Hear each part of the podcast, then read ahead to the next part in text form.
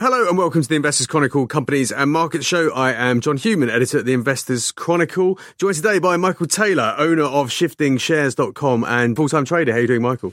I'm very good, thanks, John. How are you? Not too bad. It's good to see you again. It's, It is, yeah. It's been, a, it's It been a few weeks. Always a pleasure. Absolutely, absolutely.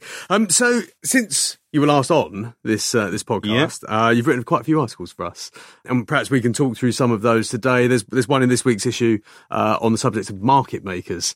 Everyone's everyone's uh, pet hate. Everyone's favourite friend, Absolutely. Well, Yeah. you know, you can't live with market makers, and you can't live without them. Yeah, exactly. They're So, uh, necessary evil, So, unfortunately. so we'll talk about that, and then we got we got an interesting little email from a reader this week about a particular chart, a company called Sylvania Platinum, which you took a look at. So so maybe we can talk through that because it actually ties in nicely with Yeah. with the feature you've written. Tell us what you've been doing. It's been some uh, interesting times Um, on the markets. Maybe we start there. It has. What have you yeah. been up to? Well, I'm I'm trying hard not to lose money and sit on my hands. As I said a couple of months ago, I think a lot of the good uh, trades are on the short side. Unfortunately, with a lot of the smaller stuff, you can't get the borrow. Um, so it has been difficult. It's a hard market. As I said before, companies aren't getting funding. So anyone who's positive in this market, I think, is doing very well. I'm not having a brilliant year, but it's not the year to make money. Uh, if you look at 2016, 2017, small caps were on an absolute tear, did very well. Uh, not the same at the moment, John. Yeah, it's, it's, it's a bit tough out there. You mentioned raising money, and I know you said uh, to me before we came in here that you'd been looking at a company that has struggled to raise money as, uh, as something Mm-hmm. you've been trading, Sirius Minerals. Sirius Minerals, yeah, I'm short on this. Um, I can't see how it's going to end unless it's significant dilution for holders. It really doesn't look good to me. Um, I should have been short when they failed to get the bonds away, uh, but I am short now from 4p and I'm going to increase it. I mean, so this is, I mean, it's an interesting company and it's one that we've wrestled with over the years. Um, obviously, you're looking at it from a trading perspective, but knowing how you work, you've looked at some of the story behind it as well. I mean, it was, it was one of those stories that it could have gone either way. It could have. It could have, John. Yeah, and two years ago, if they'd have got the bonds away, it would have been great, but they didn't. Mm. And they're in this position now. Uh, the CEO comes along with his one million wage check and says bulletin boards should be banned because the people on there are um, sweatpants wearing punters, Yeah. uh, which isn't great considering 85,000 of his shareholder base are retail investors. I mean, I was going to say, you know, this the Sirius story. Is, I mean, it, you know, it was a potentially very exciting resource play. Uh, looking for uh, what is it, polyhalite? They call it. Uh, I've no idea. It's a fertilizer. It's a fertilizer, a potash, a potash derivative. But it, but there were always complications with this project because it was in uh, essentially a national park, and there were lots of planning planning problems. So, so so whilst there was something there, it was always going to be a difficult job getting this stuff out of the ground. And I guess that's the the kind of binary situation you're playing here. I, th- I think so. Yeah. The I mean, who's going to give them money because they know that they're struggling, and you can just wait till you know they need cash, and then you just make them scream. I do think the project will carry on, and obviously I'm from Teesside, so I hope that it does because a lot of people are going to lose their jobs, and a lot of local investors are going to lose everything, which which isn't nice. Um, but I think the project may carry on, but the equity ownership of that project will be different. Um, I can't see how it's going to happen. They need a lot of money, a lot of cash. It's going to be significant dilution, and I could be wrong. I definitely could be wrong. Um, but I'm I'm a trader, so I play the probabilities. What do I think is likely, and then I adjust my position size. I increase it if I'm winning, and I just play these probabilities over and over again. I mean, to me, it's just a ticker.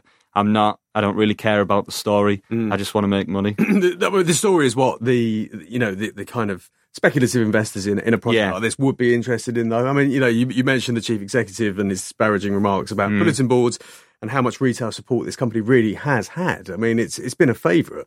Of, it's- of retail it's been- investors, and, yeah. and, and you know, arguably they have they have they have believed in this company for a very very long time and still do. They've they've backed it really well. And you, yeah. you- I mean, you mentioned you're finding it hard to get to get borrow on, on certain companies, but not not this one because there aren't many serious, people who still no, believe in it. Because there's there's plenty of people holding, so there's plenty of people to net off against and take the other side of the trade. So yeah, I think you you'll be able to get borrow for a long time on this one, purely because so many retail are holding it. Yeah, yeah, yeah. And it's Mm. uh, yeah, yeah, when we were speaking earlier, you, sort of, you know, basically averaging down, like as as the project gets as the as the problems Yeah, exactly. severe, then you know Yeah. people think well you know it's cheaper now than it was I'll buy a little bit more Yeah, and then you know it's a it, it, it's a bias really. Classic yeah, error, isn't it, Classic really? error. what what Yeah. else you been looking at Um, not much to be honest. Um, as I say, I'm, my biggest position's cash. Um, I've been looking at a few companies, doing a bit of research, but I haven't found anything I want to invest in. Um, so I'm I'm happy just to to weather the storm and Mm. see what comes. Sylvania should we turn to Sylvania because Sylvania uh, Platinum. Now because that you is are looking at company. this I am looking at this one so so we got as a, a trade. we got we got a, a letter from a reader basically asking us about the chart pattern and, Mm-hmm. uh, and what it means, and, and you very kindly uh, offered some explanation uh, Mm-hmm. around your reading of it. Talk, talk us through basically what he asked you and, and, and, and what you think here. Um, the reader had identified a head and shoulders pattern, which you can see in the chart. But to me, I look at volume and I look at candlesticks, and that tells me basically the supply and demand of the stock. Uh, all of the moving averages are going up. The stock is trending upwards, and it's the 150 exponential moving average. The price has hit that twice, bounced off it. So I would look Bounced off it going back up. bounced off it and gone back up. Yep. Support. Um, so if the stock would come back there, um, if that was in my strategy, I would think that is a low risk reward uh, trade. So you Get on like board, but I buy breakouts at the moment. I buy strength. we'll come on I short breakdowns. So, so basically, I mean, the reader, the reader kind of he his view was that this is a bullish scenario. I, I think I think it's a bullish scenario. Yeah, I mean, I did actually hold Sylvania at seven p, and sold at ten p, and thought I was a really that was a really great trade. But you know, it's now forty p.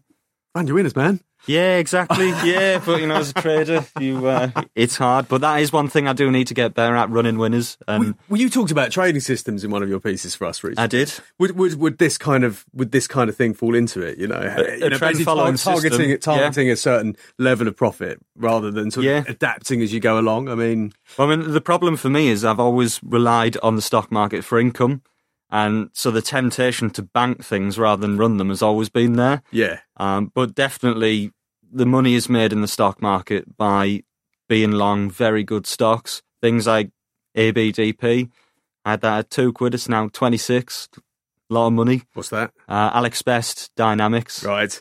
Yeah, I, I think in tickers. Sorry, but Jesse Livermore in Re- Reminiscences of a Stock Operator, he actually says the money was made in his sitting, and if you can be right and you can be patient, you will make a lot of money. Because if you're trading for a couple of points in a bull market, that's great. You can make money, but the real money is made by following a trend all the way up as the story develops and, and being right and, and making a lot of money when you are right. Those, those stories often do come to an end, though. The, the They do, fails, and you've got to get out. And, Yeah, but I mean, this is why you look at the chart and the price action. And, and when we talked about Burford before, I said that that story was coming to an end because we had a lot of heavy volume on down days, which was institutions selling. And as we found out afterwards, it was Muddy Waters shorting the stock. Uh, so the signs are there. Yes, absolutely. Stories come to an end, but if you follow the chart, you get little clues. And really, you should be de risking on the way up because profit's not profit until you've banked it. Well, that's but you're in banking some profit, uh, Exactly. and, and continuing the trade. Yeah, Yeah, that's that's kind of a key a key strategy that Simon Thompson actually recommends to readers. That Oh, definitely. that as you as you make significant gains, just just take some money off the Yeah. table and, and get a free ride on what's left. Yeah, well, it makes sense. I mean, it's in the art of execution. The connoisseur takes a little bit off the table as it goes up, um, because there's nothing worse than having a really big profit that you've not benefited on from because you haven't taken some off the table, and then something go, disastrous goes wrong, like a huge profit warning or worse, a fraud. Um, it's not profit until it's banked. Especially important at the smaller end of the market where Exactly. where you know you, you can get some big gains very quickly on You can, on, on big and you can get some big losses. big losses well almost know. as quickly. Yeah. Um, should we talk about some of your features recently? Uh, You, Yeah. you mentioned the breakout. Uh, you wrote a piece for us about trading this thing, the breakout. Tell us what that is.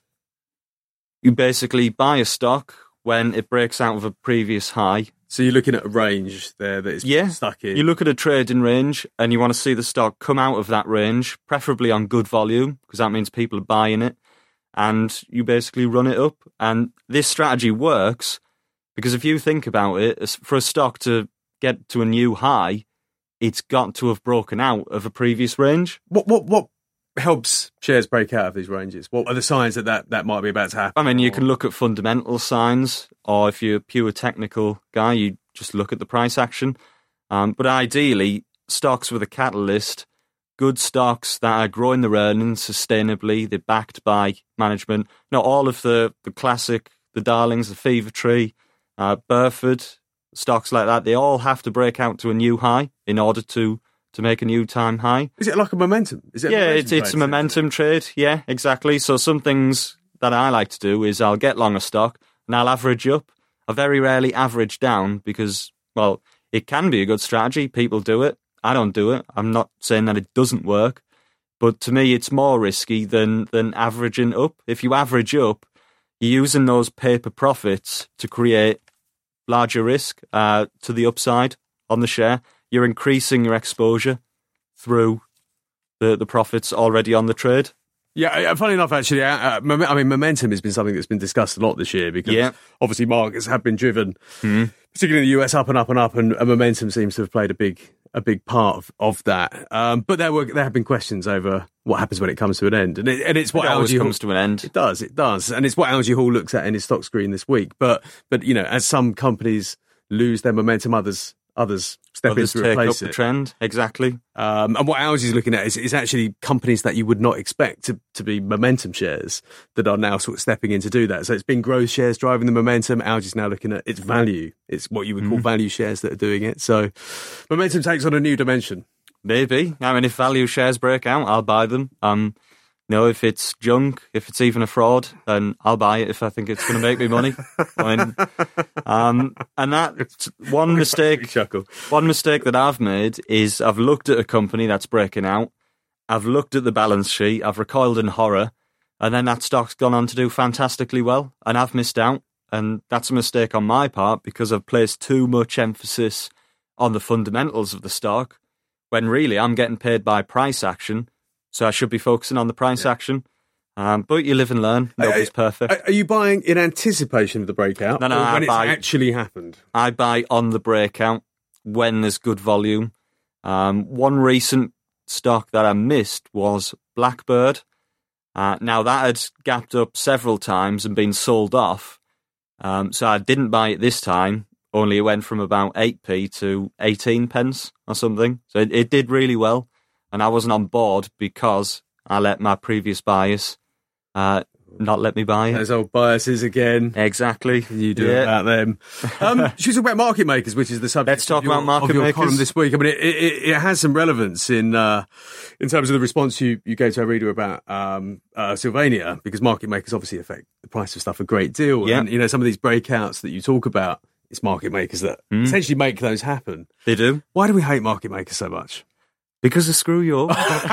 is the short answer. They Well, what do we do without them? Well, I mean, They're you going to know, make they, a living. they could do the job and actually make a market, but instead they make a market for themselves. Yeah. Unfortunately. yeah, yeah, like I say, it's, well, you know, everyone's going to earn a crust. They do. Um, but I mean, a lot of readers will know this when, for example, if there's been a profit warning and they think the stock is now a good buy, they try and buy online and it, it might be 30p on the offer and they can only buy it 33p or something silly. 33p being the, the price they're being The quoted price quoted by- online on their broker. Yeah. I mean, I, I, that's quite odd. But you, you mentioned in your piece that there's a way around this. There is I, I found a way around fascinating. it. It's a bit old school.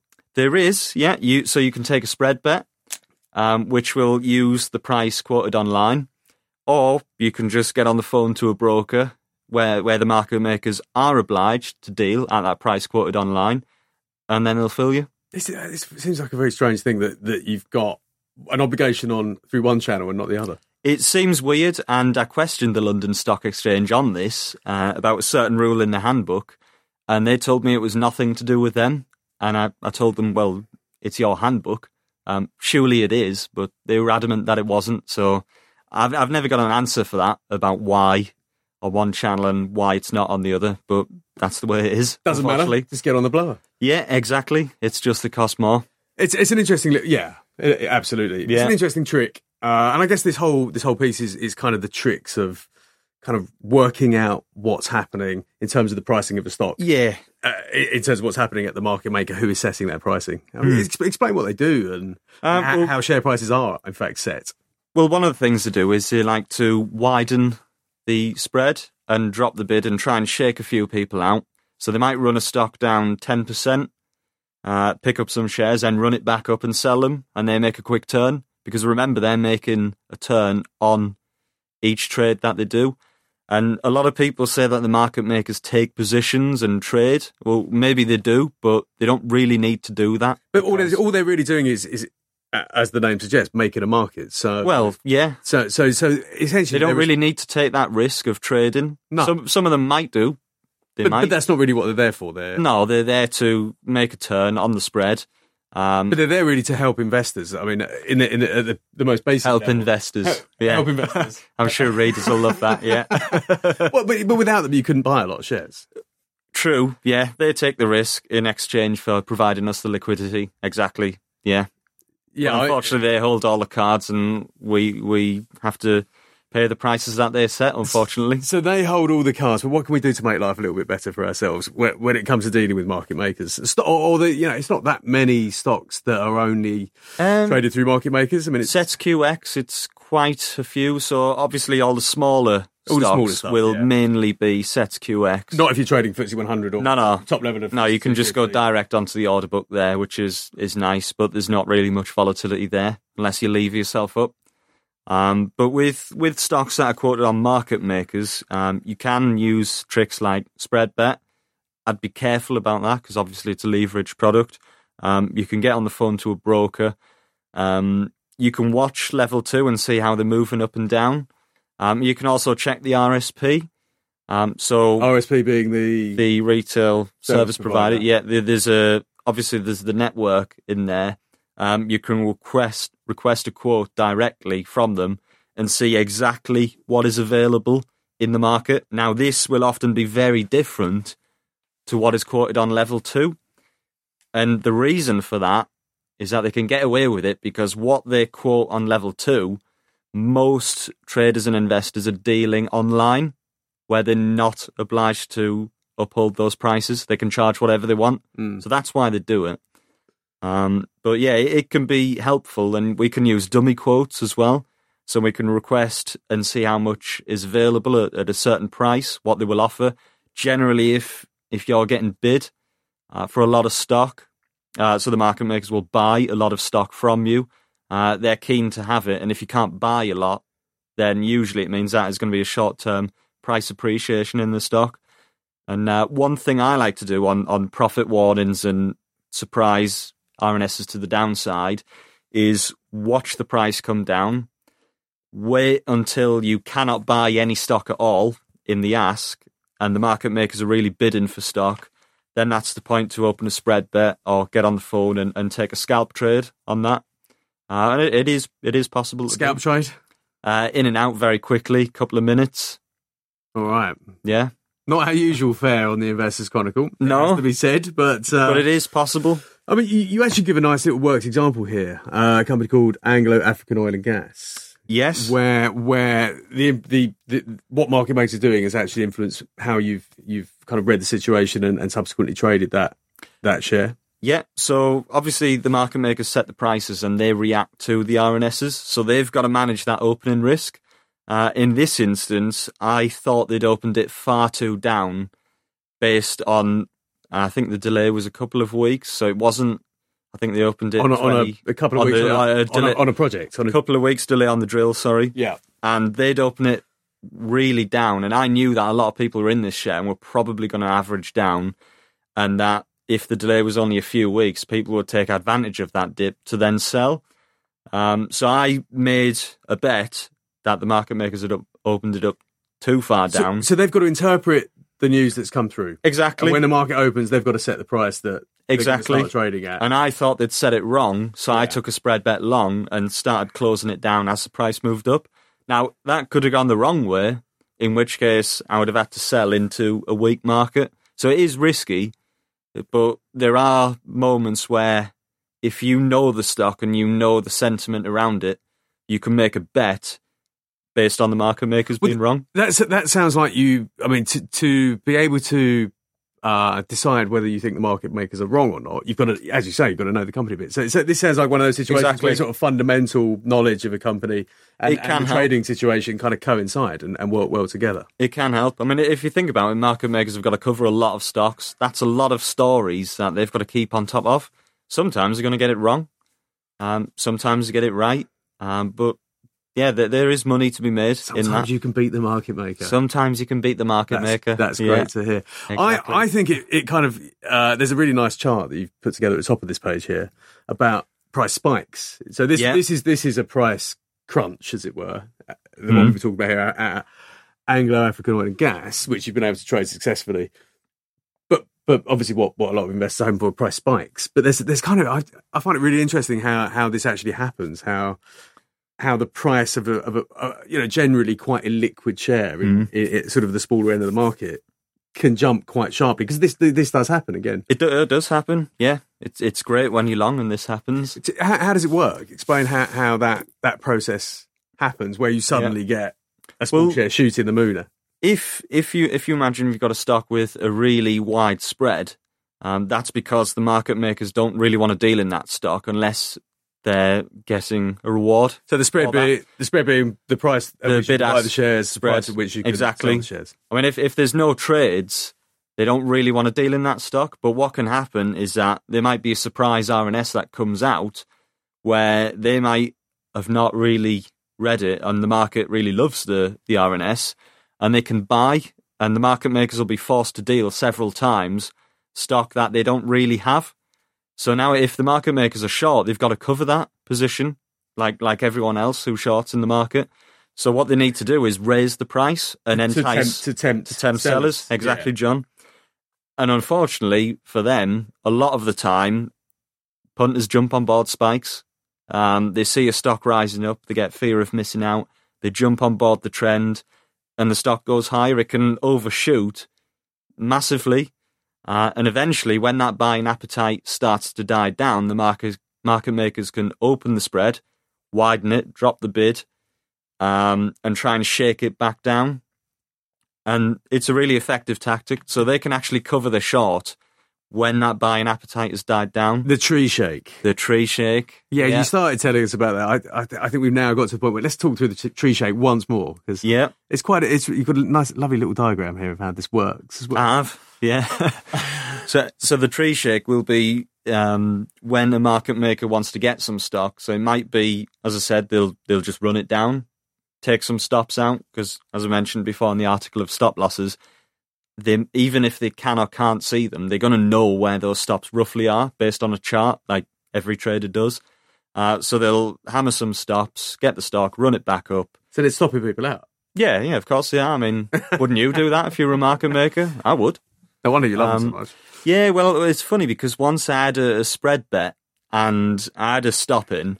Now the price somehow went all the way down to my stop, stopped me out, and then rose back up. Like it sort of gapped down, took my stop out, and gapped back up But they can't. I mean, see, they can't see where your stops are though. well, They a lot of can't. people have denied it. But Yeah. yeah, Surely it, was, it, it was odd. And I don't use uh, physical stops; I use mental stops. Yeah. because because It's you, just better. you can just get booted out. exactly. Um, My, my colleague was actually saying because I mean people would tend, tend to have a tendency to set those stops at you know kind of like you know major bands. Like Yeah, exactly. 10%, twenty percent, or whatever it might be. yeah, And he said, "Oh yeah, so I set them at twenty two and a half percent, and still got Mm. stops out." Well, yeah.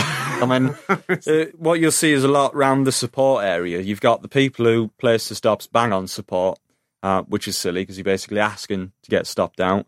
You'd have people place it slightly underneath and then slightly underneath, and then the price goes where liquidity is. So it'll stop a load of people out and then it'll jump back up. So this is why if you look at resistance or support levels, you'll see the price go through them and come right back down because it stops getting triggered. Mm. It They're not daft these market makers. they're not daft, no. Um, it it must be fun being one Yeah, Yeah. absolutely. because they, they look on the bulletin boards and uh, you know you've got punters saying, "Oh, the market makers are screwing us um, because the share price has gone down for years," but really the stock has gone down because it's a terrible stock. Well, we always get Um, complaint. we always get complaints about, particularly around Simon Thompson's. Yeah. because it, obviously he covers smaller companies. Um, Yeah. which are very much in the sweet spot of Mm. market makers, and you know he'll publish a report, and very very Exactly. shortly afterwards the price has uh, Yeah. has gone through the roof. Well, they- and they'll they'll follow. I bet they're signed up to IC looking at Simon Thompson's column. I bet they are. They are. But you know what we, what we suggest to people is, well, just you know, stay out for a little bit. Then you know, Yeah, I mean, a lot of these things they come right back, and then you eventually get to buy. But they know that people are going to jump on board. So what do they do? They gap it up or raise it. Um, straight away, they're in the money. So so a little bit of patience maybe if you're uh, playing these sort of companies. Um, I mean, there's never any guarantee it's going to come back. no, that's true. But yes, generally, if if you're going to play this game of, of getting on board early, you've you got to take that risk sometimes. But you don't have to buy everything. You don't? No, absolutely. you don't have to buy everything. So, so Um, miss what miss one. Surely something else yeah. will come along at some point. Exactly. Yeah. Yeah, it's it's it's fascinating, and uh, you know it's really helpful that you're putting this all together in. Oh, thank in- you very much. kind of- well, it's turned into a little series, and this has It has, happened yeah. rather by accident. but it, but it's very useful because I mean I, I honestly think that whilst you know you're a trader and a lot of this is is Mm. is designed to help help traders who are potentially in and out very quickly. I think Mm. there's a lot of lessons that longer term holders can can learn from this Is well. You always want to. I do think so. Yeah, exactly. Um, but I mean, placing stops, just don't place them in the obvious points, or don't place them too close. Uh, we talked about adjusting for position size to, you know, so you can take that risk of putting your stop a bit further out, um, because you know the market maker is going to hammer them, Yeah. uh, or someone with a big enough portfolio will will hammer it down. Um, algos, things like that, they'll stop you out. I mean, li- liquidity, you know, it seems to be an important part of everything we've been discussing here. Yeah. Uh, know, and often, you know, it's often, you know, if you're a, a longer term holder, buying illiquid stuff is potentially, risky. potentially difficult, potentially risky. Mm. But it seems that like you can actually make a sort of virtue of that illiquidity sometimes here. You, you can because the especially in the AIM and the smaller caps, the institutions don't really take part. So the prices that we see are set by retail investors, and retail investors sometimes have it wrong. Um, so there's, there's some people very successful in this business who find a business that is significantly undervalued, uh, it's unloved by the market, and they'll just quietly buy and buy and buy and you know a year or two they make a load of money. I mean, it is possible. Like a bit of value investing going on there. Uh, it can be, yeah. But if you if you can find a stock, a growth stock that the market hasn't fully appreciated, Or may have fallen a Um, little bit out of love with because exactly. uh, has had a few disappointments along yeah, the way. yeah, there, there, there's money to be made. in the small minerals, maybe. Who knows? Yeah, well, I'm not convinced, but uh, yeah, we'll see. I mean, I could be wrong, definitely. Um, we'll we'll see how that story plays out. Yeah, I, I honestly, I do really do think it's a fascinating. Well, I think I think there's lots of lessons in Sirius for uh, for, for for investors and resources shares Mm. generally, and I, I actually I think a lot of what we're talking about in terms of. Of, of the kind of mechanics of this market that you've covered in your articles, you know, I, I think more than anything, the, the resources space is where it's uh, it's most applicable. It, it the resources space is tough at the moment. Yeah, definitely because yeah, when, when capital markets are drying up and projects aren't getting funded, things like Sirius And oil is a, oil is a dirty word. It is at the moment. yeah. Yeah, I mean, it's, some some commodity prices are not exactly firing at the moment. Uh, um, worries about global growth. I mean, it's yeah, t- tough old space. I mean, have you recently? I mean, we talked about Sylvania Platinum, but Mhm. um, is there anything else resources wise that you've looked at recently? um, I don't follow resources much. I mainly follow stocks. Um, so I keep an eye on the price of oil and, and platinum and things like that. Gold as well, which we mentioned before. Uh, gold miners have been on a run, and if gold keeps going up, I mean, I, why not? We can trade them for breakouts when they break out. Um, But you don't care about the underlying. not, not really. No, no. Uh, it's a refreshing change to talk about businesses in this way or shares in this way. yeah, I mean, not, not it- businesses at all. Well, I mean, as as soon as you start ascribing emotion to them, they've got power over you. But if you just see them as instruments for volatility to go up and down like a video game, and you're not attached to them, you you're not falling in love with the story. You know, all they are is just ticker codes to to make money with, like trading chips. Yeah, absolutely. Hmm. What, what are you going to write for us? Uh, what are you going to write for us next? Uh, I'm going to What are you write a thinking? piece on level two. next. Yeah. Uh, a lot of people think that level two is is magic, but it's it's not really that useful. I mean, for investors who are you know got a full time job, so they don't really need level two. So level two is giving you live prices. Yeah, it gives you live prices, yeah. But if if you're sort of not trading, you don't really need level two. Um, and with, as I said earlier, with market maker stocks, uh, sets, quotes, and crosses, level two will give you the idea of what's there online, but what's behind on the RSP is often very different. But as I said, with spread bet, you can sometimes take advantage of that. So, for example, if there's three market makers on the bid and only one on the ask, you can sometimes trade off the last market maker by going long on a spread bet, especially if you can't buy in the equity market uh, because the price to buy is much higher. You can actually get that price, the online price, with a spread bet, or you call a broker. Goes back to Um, so that is your level two is is useful for that, and it, it's especially useful on things like profit warnings and surprise RNSs, um, and also for putting your trades onto the order book. All right. Well, we look forward to that. Yeah, well, thank a you few, very much. few weeks time. A few weeks time. Yeah, Excellent. Thank you, Michael. Uh, no, it's really useful. I'd say it's nice to get a very different perspective about about how how markets work, right, over and above the sort of more fundamental approach that uh, that Phil and I usually take. So, uh, thank you. Good to have you. Uh, good to have you in the studio again. yeah. Thanks a lot. Excellent. We can move down to London, you say as well, so we can get even more in the future. I am. excellent, excellent. Let me just talk you all through what we've got uh, in the uh, in the rest of the magazine. Uh, lots in the personal finance and fund section, which they will talk about uh, on their podcast tomorrow, including uh, how you currency proof your portfolio, which is pretty uh, pretty important at the moment, given all the sort of uh, volatility out there in the world of currency, which I assume you don't play much. I don't play that. It's too hard for me. Very wise. Personally. In the companies section, as I mentioned already, Algy's looking at momentum. The sector focus is looking at uh, auto retail uh, and, and how it's uh, potentially being uh, disrupted by the internet. You know, you know, you can now walk into Westfield Stratford and buy a car. oh wow. I know it's mad. It's absolutely mad. Disintermediation. It's uh, well, it's happened everywhere else. So will it happen in car retail? The usual tips. A few results this week, including one of our favourites, W.H. Smith, which uh, Phil and I spoke about at length last week. Michael's obviously written the second feature. All the usual comments, including uh, lots and lots and lots from Simon Thompson, fair old bit of news, and the cover feature, Brexit trick or treat. So we were supposed to leave the European Union on Halloween, Yeah. which was behind this this this cover. Do you like it? It's, uh, Uh, well, I've actually muted Brexit on my Twitter. So, you're not you're not going to pick up this one then? Um, I'm not going to. I don't like Brexit. I'm sick of it. Yeah, yeah, but you can't ignore it as investors. It is going to have an. Oh, I ignore it. Yeah, you're a trader. Well, yeah. Uh, but but at some point, you know, once once we start to see some some light at the end of the tunnel, you know, investors are going to have to to think about what they do, and I I, think that's particularly important for the uh, for the UK market and, and what happens next there. Obviously, very depressed. Uh, potentially as a result of all this political shenanigans, We've got kind of like a sort of a, a bull and bear case uh, for Brexit in this week's magazine. Chris Dillow on one side and uh, Neil Wilson, a regular contributor on the other. Chris is more gloomy about about the um, sort of more global indicators. Lots of horrible stuff going on out there. well, uh, I tend to agree. Yeah, so yeah, but you know, you got to be Who optimistic. knows? If you're an investor, you've got to be optimistic. You're good. gonna, I'm always bullish on a long enough time frame. Absolutely, absolutely. Anyway, thank you all for listening. Thank you again, uh, Michael, for coming in and um, uh, pick up the magazine and all good news agents. Brexit trick or treat. What could come next for UK investors when it finally happens? Uh, and we'll be back again next week. Thank you. See you later. Okay, here's the situation. Our daughter Mia is leaving for her first sleepover. We have friends coming to stay, and we just got a puppy. So I go on Instacart and solve everything in one order from Kohl's. Fun PJs for Mia.